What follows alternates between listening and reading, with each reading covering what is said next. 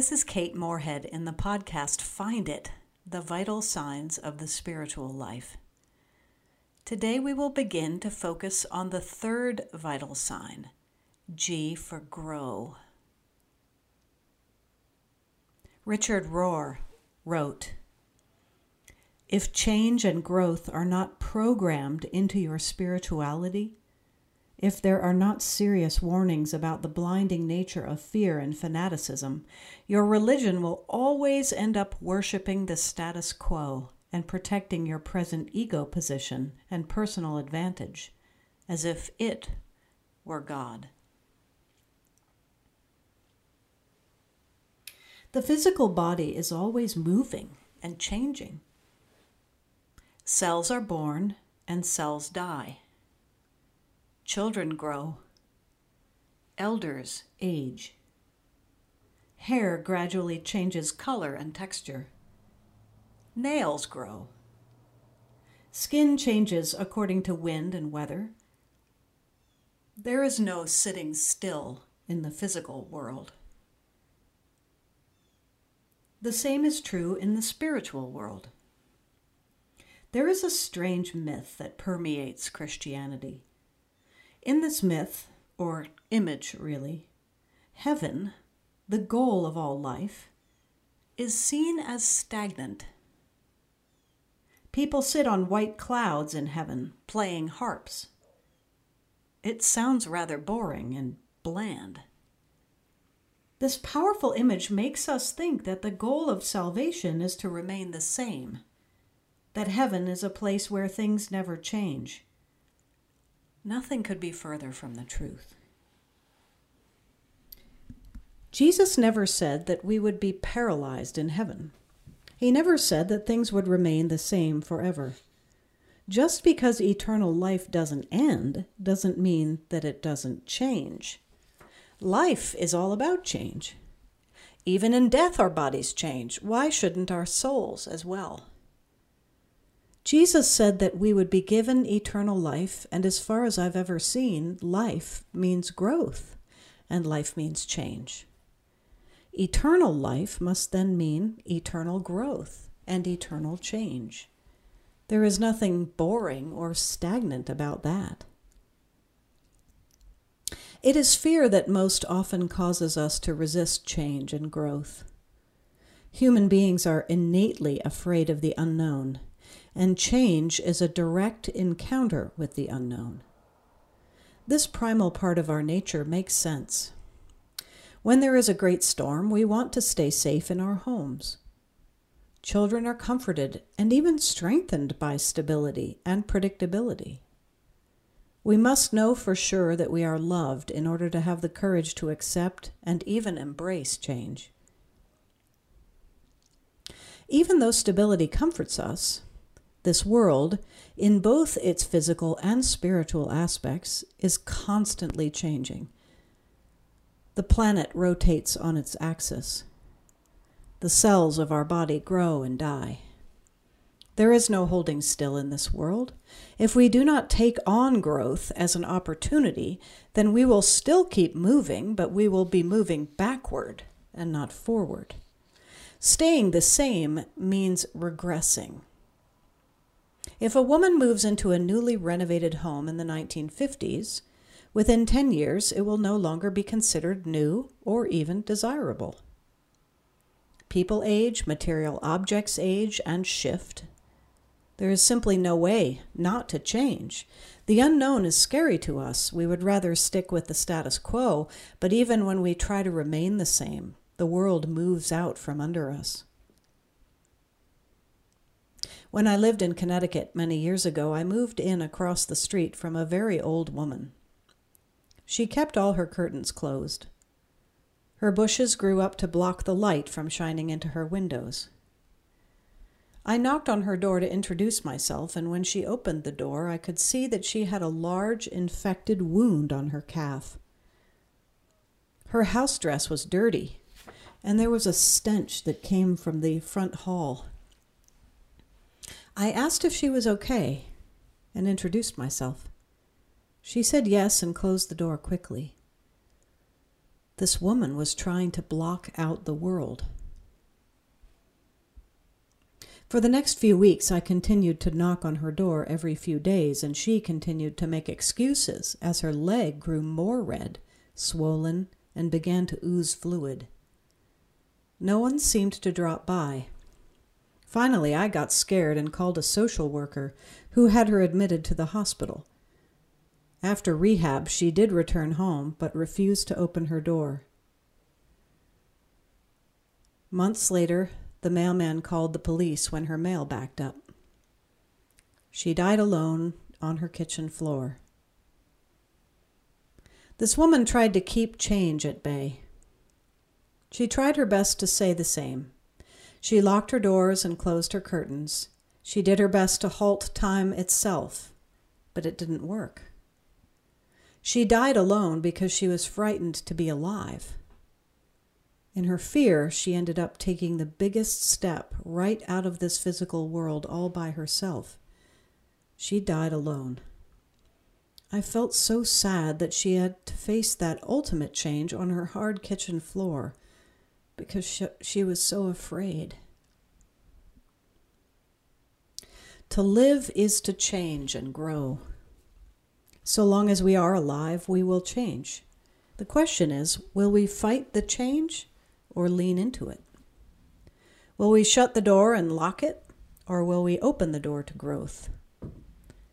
Growth is an opportunity that God presents to us each moment of our lives.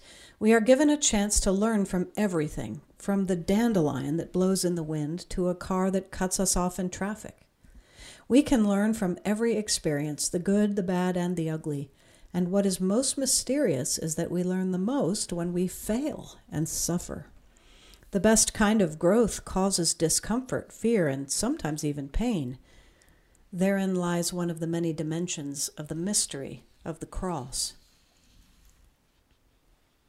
When Jesus told everyone to repent, the word he used was metanoia. Metanoia literally means to turn outwards to God, to turn away from the self and towards the Almighty. Metanoia is the opposite of paranoia which means to turn into the self in fear. Just like the earth rotates, we are constantly turning. The question is which way will you turn? To the self or to God? Metanoia or paranoia? We pivot every moment towards one or the other.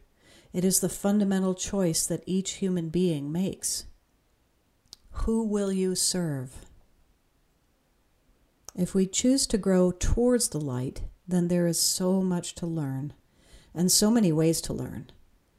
All forms of education and learning, at their best, are forms of curiosity and even worship.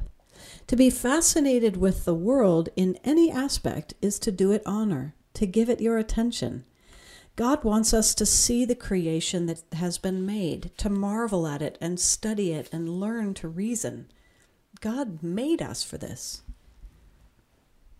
In her insightful book, The Color Purple, Alice Walker writes of Shug, a beautiful black nightclub singer who expresses her understanding of God in this way. I think that it pisses God off if you pass by the color purple in a field and don't notice it. In other words, God is showing off for us. Like a playful child, God says, Here, look at what I just made. Isn't it beautiful?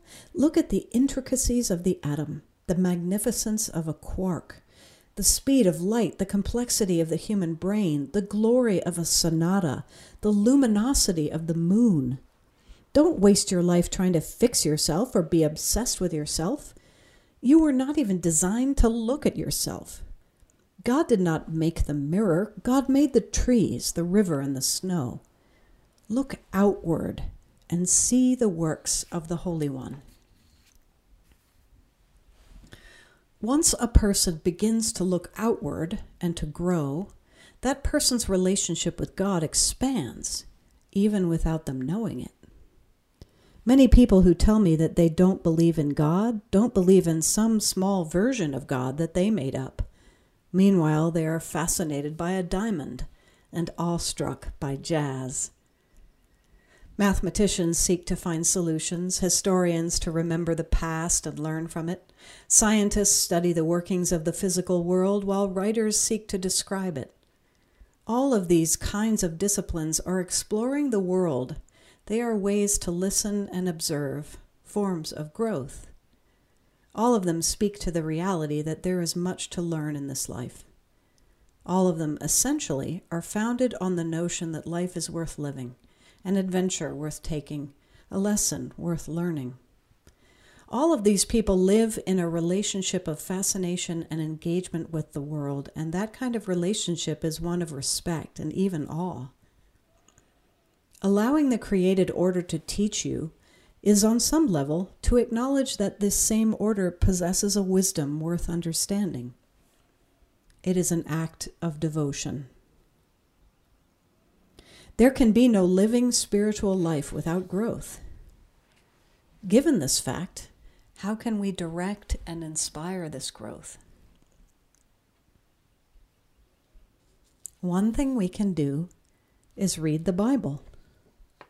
It sounds some, so mundane when I recommend that you read the Bible. Of course, you would say that. You say, I can hear the average person thinking that thought all the time, but it is one of the best ways to grow. Believe me, it's not just because I'm a priest that I say this. There is nothing like reading the Bible every single day. In our ordination vows, priests in the Episcopal Church must state that they believe, quote, the Bible to be the Word of God and to contain all things necessary to salvation. Why, of all the vows that we have to take, does the Church stress this one? because it is at the root of who we are.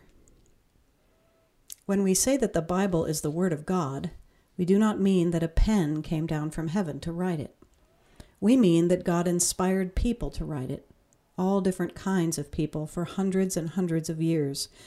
At first, the sacred stories were passed verbally. Devout people were asked to memorize them, a practice that many religions still adhere to today. At some point, these recitations began to be written down. The first texts were scrolls, and they were made in such a way that you could just add on to them, because the ancients did not believe that the scripture was ever really finished. They felt that God could always add more. It wasn't until the fourth century after Christ that the church canonized the Bible. To canonize the Bible meant to shut its covers to determine which books were in and which were out. Funny how that sounds like they made a weapon of it. Back in the days in which Genesis was written, there was no such thing as a book, not in the way that we understand it today. No one produced a piece of writing that existed between two covers with a beginning and an end. There was no such thing. The closest Hebrew word we have to the word for book is sefer, which can best be translated as something recounted, or another translation might be scroll. A scroll was not, the, not some writing shut in between two covers, it was an open thing. Additional swaths of scroll could always be added to it, stitched onto it, which seems to have been very common in biblical times. There was an open ended quality to the writing. It was still going on, always open to additions. It did not end. A book at this time most often was assumed to come down from an anonymous tradition. Authorship was not understood as a kind of possession or as a way to recognize the author. Authorship wasn't even considered important until the time of the prophets. Scholars can detect different strands of authorship in the book of Genesis and in the Torah, the first five books of the Bible. Different writers would often refer to God by different names, hence, scholars might refer to those various voices as the Yahwist or the Elohist, depending on whether the writer used the name Yahweh for God or the name Elohim. Scholars imagine that the Yahweh started the scroll first, the Yahwist, and later the Elohist added writing and then another source, later named the priestly source. Robert Alter, a great translator of the Hebrew Scriptures, writes Enormous energy has been invested in discriminating the precise boundaries between one document and the next. And yet, the Bible that has come down to us is a beautiful and coherent piece of artistry. I like to think of it as a mosaic or a tapestry. the myriad of authors and voices like threads that are woven together to create a piece of extraordinary beauty. Like a choir of many voices that produces an otherworldly sound, or as Robert Alter describes, there are other works of art that evolve over the centuries, like the cathedrals of medieval Europe, and are the product of many hands. It was a collage of textures of writing, and because the life of any one individual was not considered so important, the voices just sang together and over the centuries became a whole story, a witness of sorts. In other words, the Bible is a work of art, shaped by God through the audio and then literary voices of people who told an ancient story. And as a work of art, it must be approached not just with the intellect, but with the heart. It must be absorbed and felt and sensed. The Bible is a tool for growth. Another item which is essential to studying the Bible is the understanding of ancient language and the limits of truly accurate translation. The Old Testament or Hebrew Scriptures is quite obviously written in Hebrew. The New Testament was written in Koine Greek, Koine meaning common. Both of these ancient languages had much fewer words.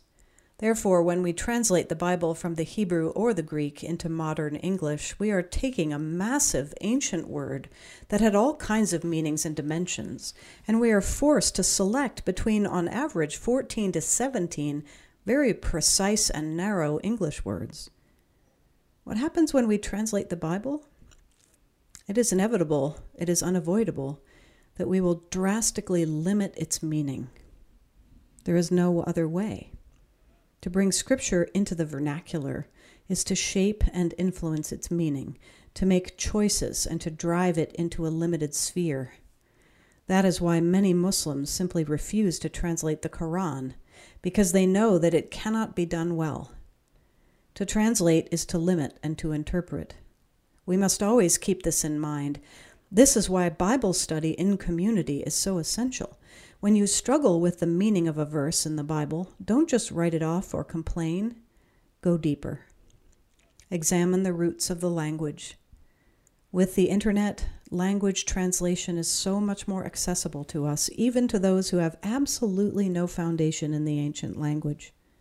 So don't stop digging and unearthing. Translating these ancient scriptures is a bit like archaeology. We must dig deep to plumb the depths of its meaning. So the Bible is like encountering art, and it is like going on an archaeological dig. But the most important aspect of the sacred text is that it is alive. When we say that the Bible is the Word of God, we are saying that the Spirit of God moves in and through it, and this is real. To read the Bible is to enter into a relationship with it, and it will change you. But it must be read daily and regularly. Like any relationship, reading the Bible takes time and it takes commitment. And it is one of the essential pieces of spiritual growth in the Christian walk.